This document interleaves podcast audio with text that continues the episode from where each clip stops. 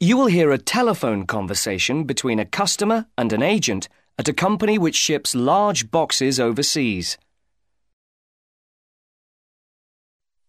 Good morning, Packham's shipping agents. Can I help you? Oh, yes. I'm ringing to make inquiries about sending a large box, uh, a container, back home to Kenya from the UK. Yes, of course.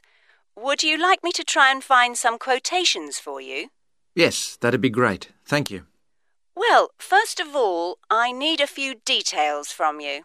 Fine. Can I take your name? It's Jacob Mkere. Can you spell your surname, please? Yes, it's M K E R E. Is that M for mother? Yes, Thank you. And you say that you will be sending the box to Kenya. that's right. And where would you like the box picked up from? From college, if possible. Yes, of course. I'll take down the address now. It's Westall College. Is that W E S T A L L? Yes, college. Westall College. And where's that? It's Downlands Road in Bristol. Oh, yes, I know it.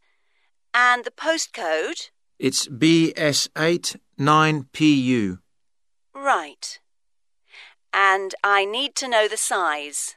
Yes, I've measured it carefully and it's 1.5 meters long, Right. 0.75 meters wide, Okay. and it's 0.5 meters high or, or, or deep. Great. So I'll calculate the volume in a moment and get some quotes for that.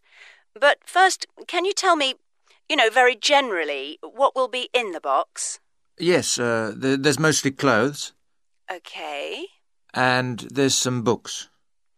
Okay, good. Um, anything else?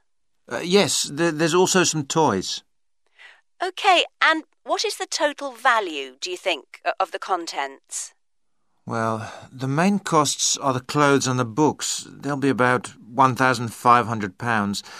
But then the toys are about another 200 So I'd put down £1,700.